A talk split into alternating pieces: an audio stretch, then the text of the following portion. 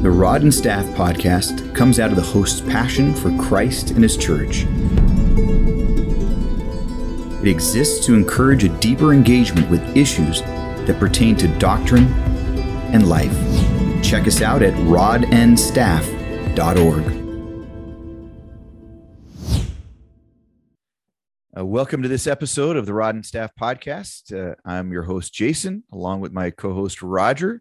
And uh, once again, as promised, we have our two guests, Matt Rosenblum and Onnig Sayadian from the Back to the Reformation podcast.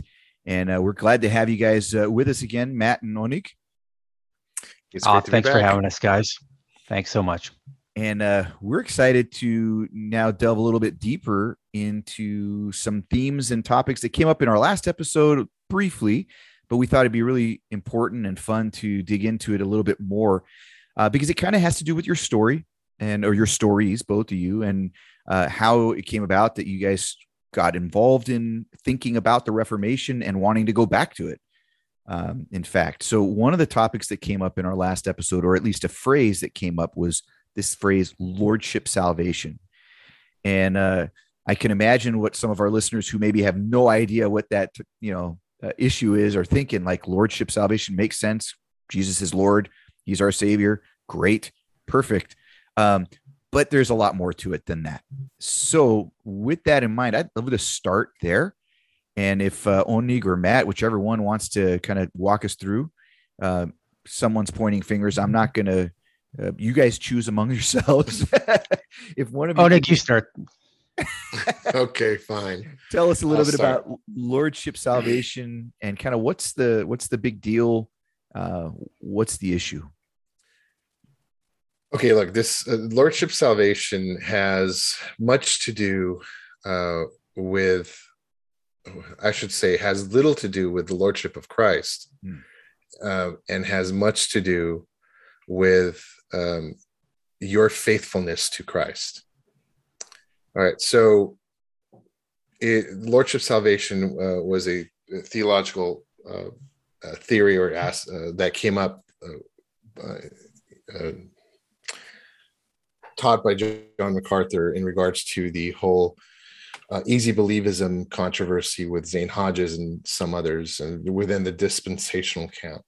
And yeah. so Zane Hodges being an antinomian, rightly so, should should be uh, uh, uh admonished in regards to uh, their view uh, of antinomianism.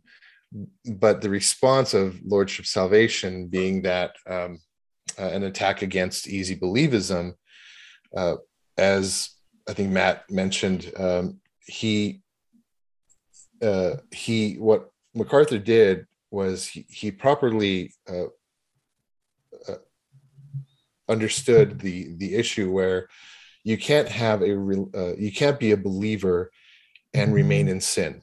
Okay, right, right. So we all believe that. We all adhere to that. Reformed churches adhere to confessional churches adhere to that. But the problem is, it is an over uh, emphasized focus on a believer's walk mm. uh, in regards to uh, uh, pointing to their uh, validity or legitimacy of even being a believer. Mm-hmm. So it's not Wait, focusing real, real quick. The, real, right, real quick. So, in other words, it's the focus. It's the ultra focus on the interior life of the Christian. It's ultra pietistic Mm-hmm. So it's it's obsessed with the interior life of the Christian. So, so when you're saying interior life, just real brief to make sure all of our listeners are understanding what's going on. You're saying this this concept of lordship salvation. Number one was a response to something, right? Something that needed to be corrected. This, like you said, easy believism, this antinomian kind of uh, you could be a carnal Christian. I think that was part of that. Was that a part of that discussion? Bill Bright's carnal that's, Christianity and stuff. That's yeah. correct. So, so MacArthur and others in his camp were responding to something that rightly needed to be criticized, but suddenly now they're turning around and emphasizing something that is making salvation. Uh, now, would it be? Would I be correct in saying it, it made it sound almost works based? That's correct. You're, I want to go ahead. correct. yeah almost works based i mean macarthur does, is a calvinist mm-hmm. um, and so he does believe in uh, the five solas of the reformation uh, he teaches it right but uh, the the problem is his emphasis on uh, and his theory on lordship salvation is his emphasis there immediately contradicts those those solas because mm-hmm. what happens is now everything in order to validate your christianity your uh, your your your legitimacy of your proclamation of being a christian mm-hmm. of uh, of adhering to christ's uh, lordship is fully and uh, ultimately based on your walk your mm-hmm. obedience. Right. So what does that entail? That entails uh, what does what are the ramifications i should say is now everything uh, you'll have to have to be introspective in order to judge if you're even a believer or not. And that's not the case at all. So we we all here everyone in this room believes that jesus is lord yes. that's that's not the case and yes we do need to be obedient to his commands mm-hmm. but what the dispensational camp specifically uh, john macarthur and others uh, don't understand is that reformed understanding of simultaneously being a saint and a sinner at the same mm-hmm. time and that our lives throughout the end of our life is going to be um, a a doing uh, you know doing well at times and falling into that uh, sin that's constantly uh, uh is a problem in is a particular issue in somebody's life so different so a, Christians spirit, have different walks. There's yeah. a spirit flesh battle going on in the Christian right. until we meet Jesus face to face. Right. And right. then it's is it is it a progressive uh, so we'll talk about sanctification right? So is this sanctification or your your restoration as to be formed into the image of christ? Mm-hmm. a lot of doctrinal uh, details there are now uh, affected because of this theology. Right. So that so so technically, what what happens in lordship salvation is that it confuses faith and obedience. It actually conflates the 2 mm-hmm. Okay, so it mm-hmm. turns faith into a work, into yeah. an action. Well, as we know, is it biblically and historically, faith is known as a passive instrument by which God uses us to bring Him to Himself. Right, but we are made righteousness it's an instrument of faith. It's like I said, it's a passive instrument. Mm-hmm. And what happens is in the lordship camp is they turn faith into a, an active instrument. Okay. Again, it's a work. That's major confusion, right? We never want to do that. Faith is not a work. Mm-hmm. Mm-hmm. Um, when we talk about a work, we talk about fruits of repentance when we're talking about works of the faith. Okay. Yeah. That's different when we talk about repentance or works, repentance, or our repentance is a fruit of sanctification. Mm-hmm. It's not something that we do. Salvation is sola is it's sola gratia. It's grace alone. Yeah all of salvation is grace alone. So when we talk about that, all salvation is monergistic, that means God alone is doing it, right? It doesn't mean that we're not involved and that we're not we're not repenting, but it is the God, it's the God of the Bible who is acting upon us, right? And we are carrying out the works that are predestined beforehand. That's what the scripture says. Yeah. And so with so so what happens is is lordship salvation turns all of these things around and it becomes something that we do. And what happens is if you reject lordship salvation, you're accused of rejecting Jesus as Lord. No, we're not. Hmm. We all believe that Jesus is Lord. We don't make him Lord, right? He comes to us as Lord. He comes to us as a whole Christ. Amen. Um, and we don't. Believe, and there's not so. It was just we believe God the Father is Lord too, right? And the Holy Spirit is Lord. Right, is Lord. Okay, but but what we don't do is that we don't obey the, the law perfectly. That's why Jesus came.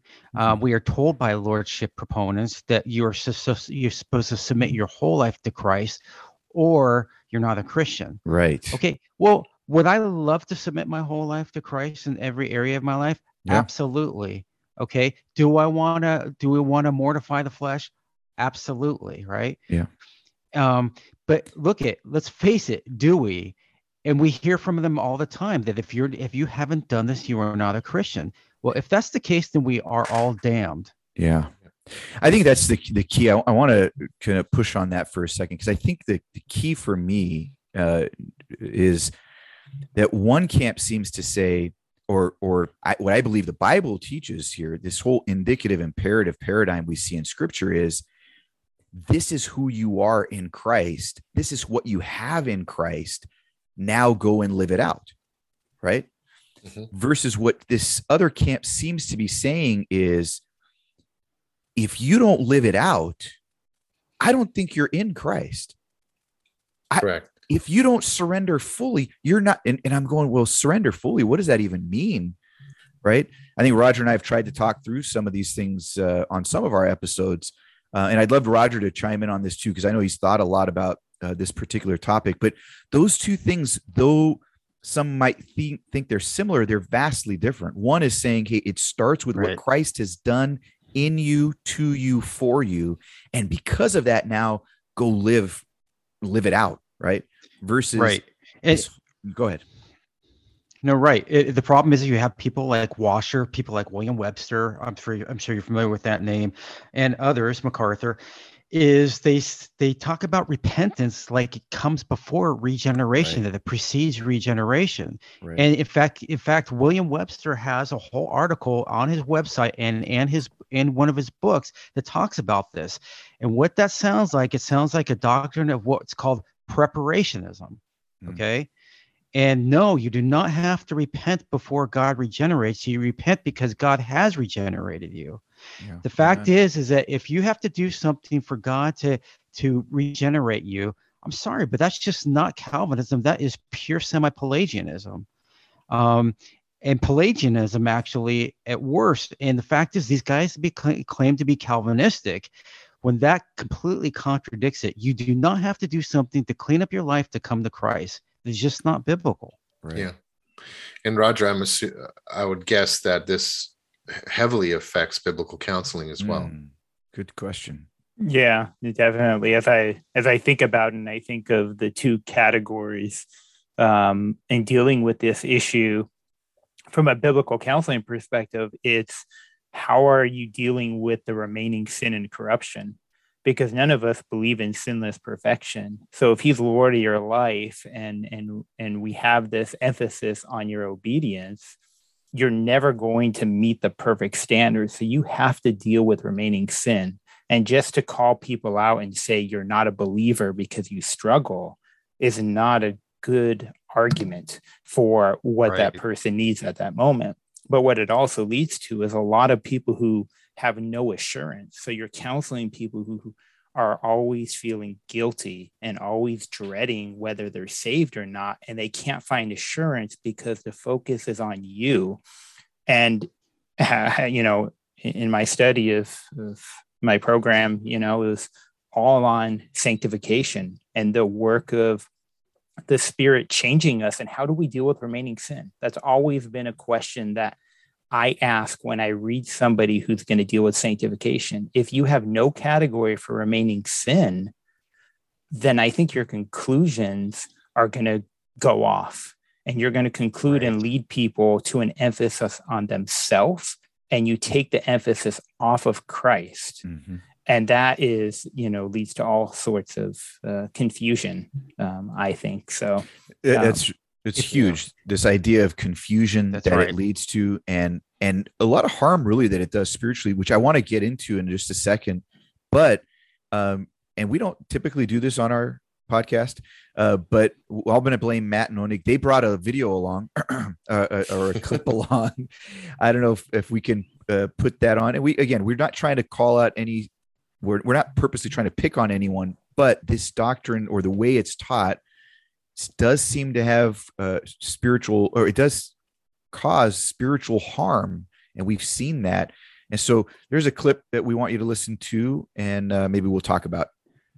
Yeah, so let me cue this up, and we'll play a couple minutes of this clip. Just want to say one thing while we're getting this clip ready is that if lordship salvation was just in regard to sanctification necessarily following justification there would be no debate at all. None. It's just an evidence no issues. Yeah we believe that that fruits are a necessary consequence yeah. of faith. There's no i don't i don't debate that at all. That's of course. But that's but that's not the issue and i think that's what people fail to see. Okay i think we're ready to go and i'll start here I was asked at my table, you know, what would I preach uh, to bring church members to Christ? Um, and, and that's and I said the last thing I would preach would be John three sixteen. Uh, that that just lulls everyone in the building to sleep. Um, I, I would preach the lordship of Christ. I would preach repentance. Um, I would preach the new birth. I would preach the necessary evidence of the new birth. Um, I would preach the sovereignty of God in salvation to the extent that I could push that. I would do everything that I could to blow a trumpet in Zion and to awaken those who are asleep. And when I was at my previous church, it's not a, it's not a county church, but it was a, it was a long-standing church, hundred years old. Um, when I preached First John. Okay. Yeah. Yeah. I used to hate John 316 too when I was a uncaged Calvinist. All I can say is okay, this this is this is Steve Lawson, right? It's it's not a personal attack. Um, sure he means well. But bless Pastor Lawson's heart okay, that's all I can say. and, and the the fact is, is that this kind of stuff just destroys the assurance of a believer.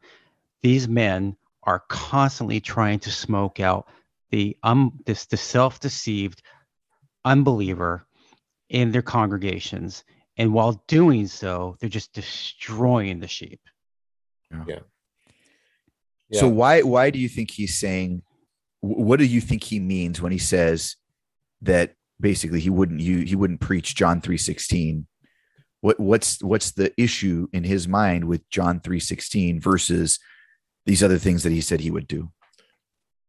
Uh, my understanding of what he said my interpretation of what he said I, uh, would be that John 3:16 is about the love of God. The love of God doesn't necessarily for you know pastor lawson he doesn't necessarily cause people to repent. Mm. even though the word of god says that it's the kindness of god that leads you to, to repentance. Mm. so um so what they do is they use the law. They obviously you do use the law. We have to use the law in order to call sinners to repentance. That's right. But for christians we remind them of their union with Christ. And by the way, union with Christ is not a doctrine that's even, I don't think, even taught in dispensational churches. Mm. Yeah, because it's always about um, some type of faithfulness uh, that that unites you to Christ. Yeah. So um, he's giving the law, but he's giving the law to the uh, the first use of the law to the wrong people, and the first use being is is to show them like the mirror it's to show them their their need or their utter uh, spiritual bankruptcy. But for christians that's already been done. Yeah. uh, god god is not a uh, a judge for them. God is their heavenly father. Yeah. so re, uh, it would be to remind them that they are in christ. You're in union with the son and that um, uh, so we use what's called the third use of the law, and that is as another a guide for the Christian to live um, in obedience to uh, God's word, yeah. not as not as a uh, not as a case to uh, to judge, but rather to to, to possibly have, um, like our fathers today would do, uh, to discipline us, right? So mm-hmm. it's a that's let, let yeah, me push back. No a, let me push back a little bit law certainly should be used, like you said, first use for the non-believer. Um, but even then, and I know you you agree with this, so I, I'm not really pushback, but even then, it's the gospel that awakens them. Right, right, right. Uh, Second Peter one. We what you're just teaching on that. Second Peter one. Second Peter one. I mean, there's a, uh, Paul in, in, in Romans 10. Uh, it's the, it's the gospel. It's you know the, the preaching, the proclamation of the gospel is what will bring them faith, not uh, right. you know, not the law, right? This is good. It's good news for lawbreakers. Amen. Amen. We, they need to know they're lawbreakers, yes, and that's why we we the law is useful. It points them to their need, but the gospel comes in and says your need is fulfilled in Christ, not by what you're going to do and how you can achieve it and right. repent so that I can now give this to you. No, uh, the gift is uh, the gospel itself, the fullness. Isn't it? So, though, go ahead, Matt. No, what I what I was going to say, the danger here. There's so many things to point out, but unfortunately, the, the the danger here is number one, the confusion of law and gospel, because he thinks that he's not just, he doesn't think he's moving into the law. I don't think he's thinking about that. He's just mm-hmm. moving into other things that I think that he thinks are just part of the greater gospel, right? Okay. And there's a confusion here because he can't distinguish between law and gospel. That's the reason why he does it. That's mm. the reason why these guys do it, because they don't think there is a distinguishing mark of the law and gospel or or distinguishing mark of the gospel or the law let's just put it that way yeah. um, so that's the problem here and i think that's what we want people to see and that's why it is so important to distinguish between law and gospel now here's another problem with this is he's telling people that basically their lives are not matching up okay that's what he's basically telling them so mm-hmm. mm-hmm. if if your life is if you're not living your life this way right then what do you have to do? You have to work harder. That's what it sounds like to me. Yeah. And so, what does that sound like? It sounds like he's saying that the works are instrumental in some way or another. Mm. That's the only logical conclusion that you can draw from that. So the question is, and I think we've talked about this before, Jason. In fact, is that you said, I think, that what do you want me to do? Do you want me to just work harder or do you want me to throw myself on Christ? Like, yeah. what do you want me to do? Yeah, exactly. And that and that so it's really dangerous to tell a person especially an unbeliever to work harder. Because what they're going to do is they're going to take that as some moral instruction and start trying to work harder. Yeah i mean honestly it reminds me of uh, the parable of the tax collector uh, uh, the pharisee and the tax collector right? The pharisee did work hard. Look at what i do. I i, I fast twice a mm-hmm. week. I do this that the other. And then you've got this this poor tax collector beating his breast saying, Lord, have mercy on me. And the Lord makes it clear the Lord Jesus, the Lord, the true Lord says, it's that one that walked away justified. Let's keep mm-hmm. that in mind, right? Mm-hmm. So, uh, but Raj, you were about to jump in there. Yeah, sorry about that. Yeah, don't be sorry, Matt. We we always like to interrupt Roger. In, wow, so you're doing it right now. Uh, I was just going to say, thinking about uh, the indicatives and the imperatives, there's a disconnect between the indicatives and imperatives. And it seems like there's a fear that if you emphasize the indicatives, that people won't be motivated to obey or they right. won't obey and you go to the extreme of being antinomian That's instead right. of seeing the indicatives as the motivation as the fuel as the grounding for why you want to obey at the same time i think one of the emphasis I see I see missing is that even with the imperatives, even if, with all this law keeping, it's very external. It's very moralistic. Where the Bible talks about the heart uh-huh. and sin beginning in the heart with your thoughts, your desires, your your will, and that's not being addressed and it's covered over this cloak of righteousness because i do this this and that and i look so great on the outside but if we go underneath that and look at the heart, you see the depravity uh-huh. of each of us and why we still struggle with sin for the Very rest good. of our life. So, and, and, exactly and the reality right. is, and the reality is, Roger, that that's harder to talk about because we are so aware that we can't change our own hearts. Exactly. Right. We need the Savior to change our hearts. And you know we need grace to to change our hearts. We can't we can't change our hearts. Uh, so and, it's much easier to think about the external. And i've told you that i think that there's an over realized regeneration. Yeah. we are not uh, you know even though we're given this new heart and we're born again and there's a new you know all around us that it's it's a very incomplete work. And yeah. we are not as uh, uh, great as we think we are um, with that emphasis it, it it it doesn't leave room for a struggle with sin that scripture does emphasize in galatians chapter 5 right. and other places and you have to acknowledge that and you can't just say it's you know if you struggle with this list you're not a believer. It's too simplistic. It doesn't take well, in the complexity of the heart.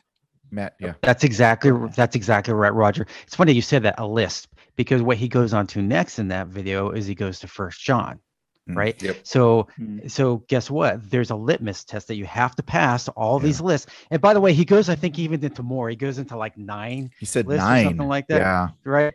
It's like geez man why don't you just there's even more right? Keep on going. The yeah. fact is is that first john is not about a litmus test that you have to pass I mean, the, the problem with a lot of these guys mm. too is they're actually not very good exegetes. And I'm not trying to say that to be mean, right? Yeah. But I can even say from the study that I've done and the people that I've sat under is that these guys are not careful with the context. Yeah. And so what they do is they end up heaping coals on the unbeliever on the believer while doing so. Mm. And they destroy their insure their assurance like we talked about before. And what and here's the thing. And you're actually going to cause the regenerate people in your congregation to be self-righteous as well because what happens is they're going to try to work harder right? They're going to get on that treadmill and they're going to start trying to pump out fruit. And they're going to constantly navel gaze so it's going to cause self-righteousness it's going to cause uh, despair on and on and on. And that's exactly what lordship salvation does. And this is why i sound passionate about it because yeah. what it does is it causes despair or arrogance yeah.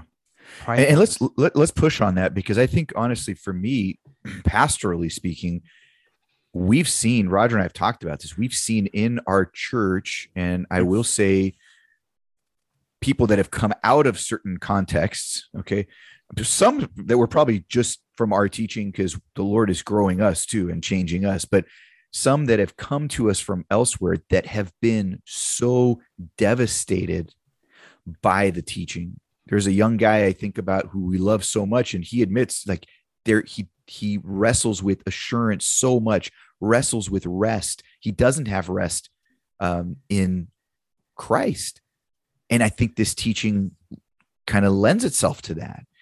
Um, why don't you guys? I, I know Onnig you you've expressed some personal angst that you've dealt with over the years. Uh, do you want to address some of that and how rest can be shattered by by this? Uh, yeah, I mean, the problem again is because I, I was reared in Lordship Salvation for such a long time, I didn't know anything other than that. I, I mean, I knew that I had to be obedient. I knew that because of my obedience uh, or lack of obedience, either I'm pleasing or not pleasing the, to the Lord. Yeah. So it's dependent upon my faithfulness. And so that became such a burden and uh, there are times it's just like i don't want to go to church. I don't want to be told i'm a sinner because i already know this.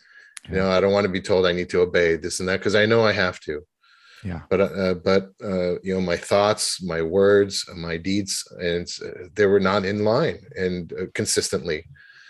But only until i uh, came across the reformed view of of justification and sanctification which tells me that they're both the the work of God. They're both the grace of God to me. So uh, the reformers talk about the uh, the the double blessing or the duplex double gratia, yeah. double grace. Yeah. So absolutely. justification is all of God. Sanctification is all of God.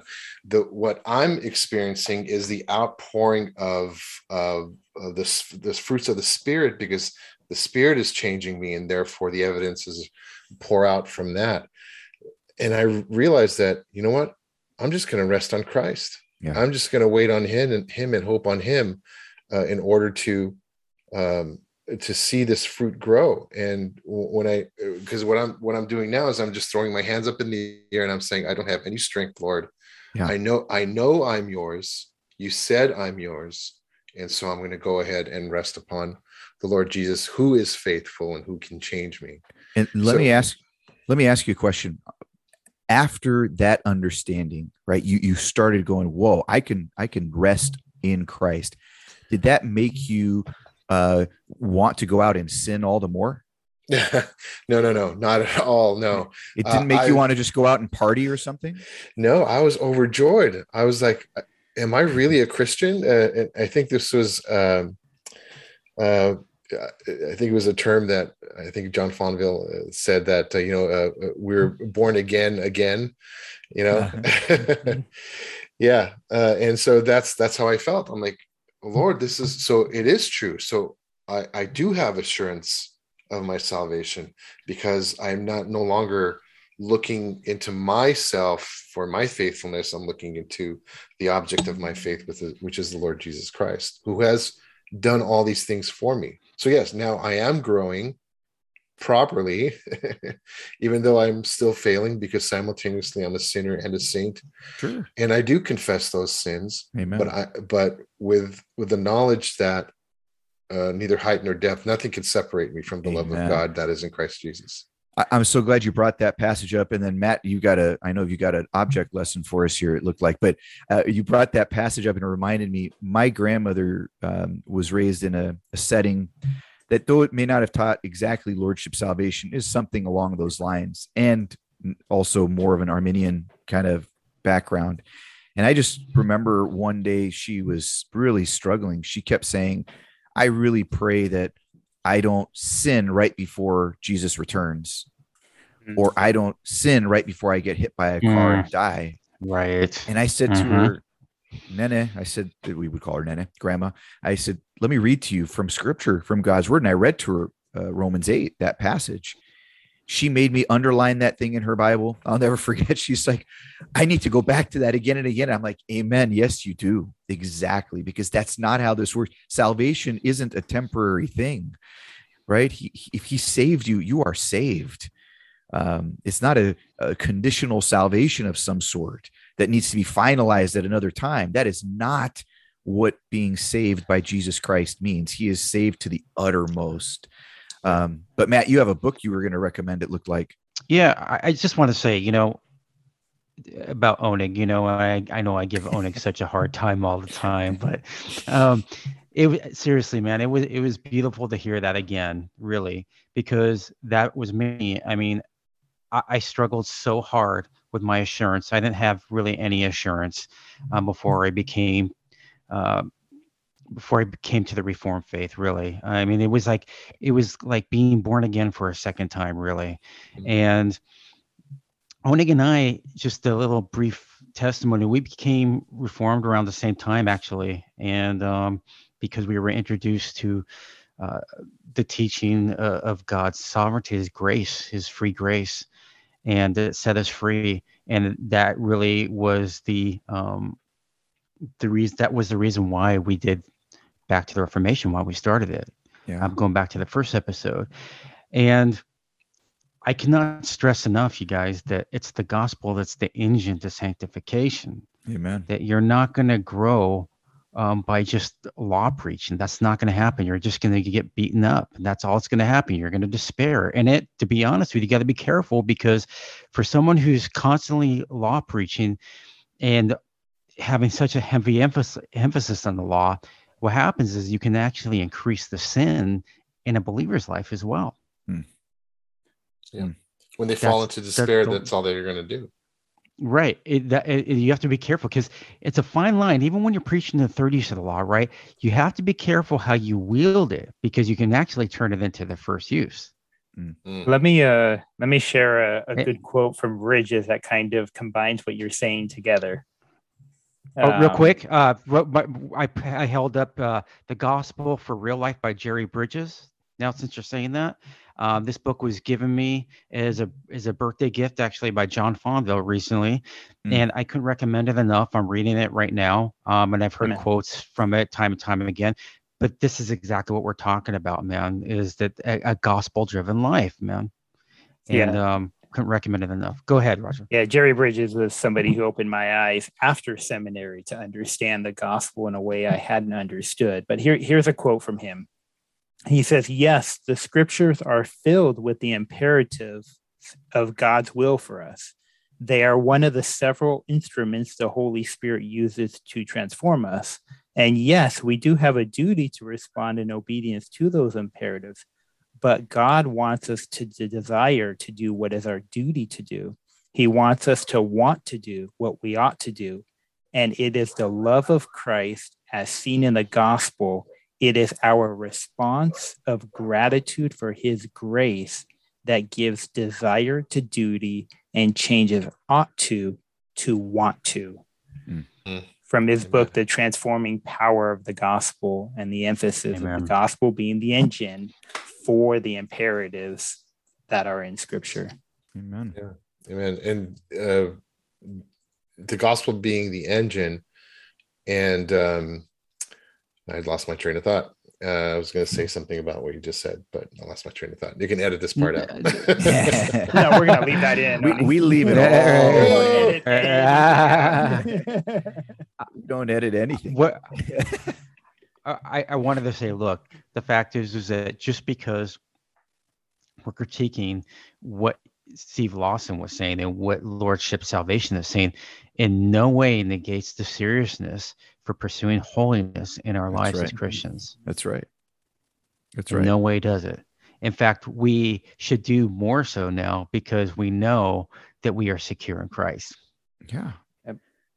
And we know to whom we belong. Uh, we know that we have the uh, ability because we are no longer under dominion to sin because of our union with Christ. And so there's so much that, uh, like you said, that will will cause us to pursue holiness. Uh, but it's not it's not so that we might be saved, nor is it so that we might have holiness.